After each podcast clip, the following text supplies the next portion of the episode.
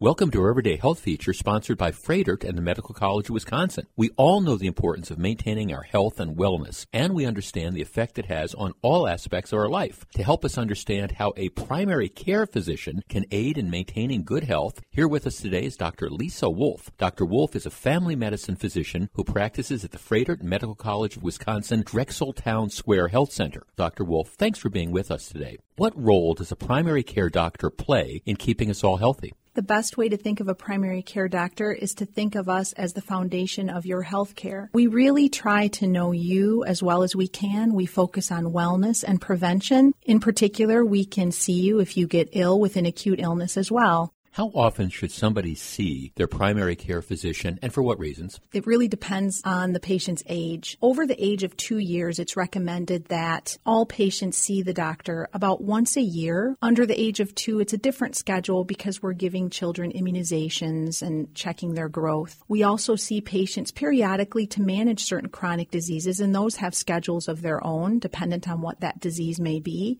What if same day care is needed? For established patients, you should call your primary care doctor's office, but if that is not the case, there are urgent care options. There are also virtual visits that are being established to help people get the care where they need. What are some of the advantages of choosing a primary care physician like yourself who's at Froedtert in the Medical College of Wisconsin? One of the biggest advantages is the connection to academic medicine. I think we really pride ourselves on that connection, as well as that profound connection to the specialists if patients need that is a huge advantage. And we also really feel the need to try to connect people to the best possible care available for them and where they're at. Dr. Wolf, thanks so much for being with us today. To find a doctor who's right for you, visit Froedtert.com or call 1 800 Doctors.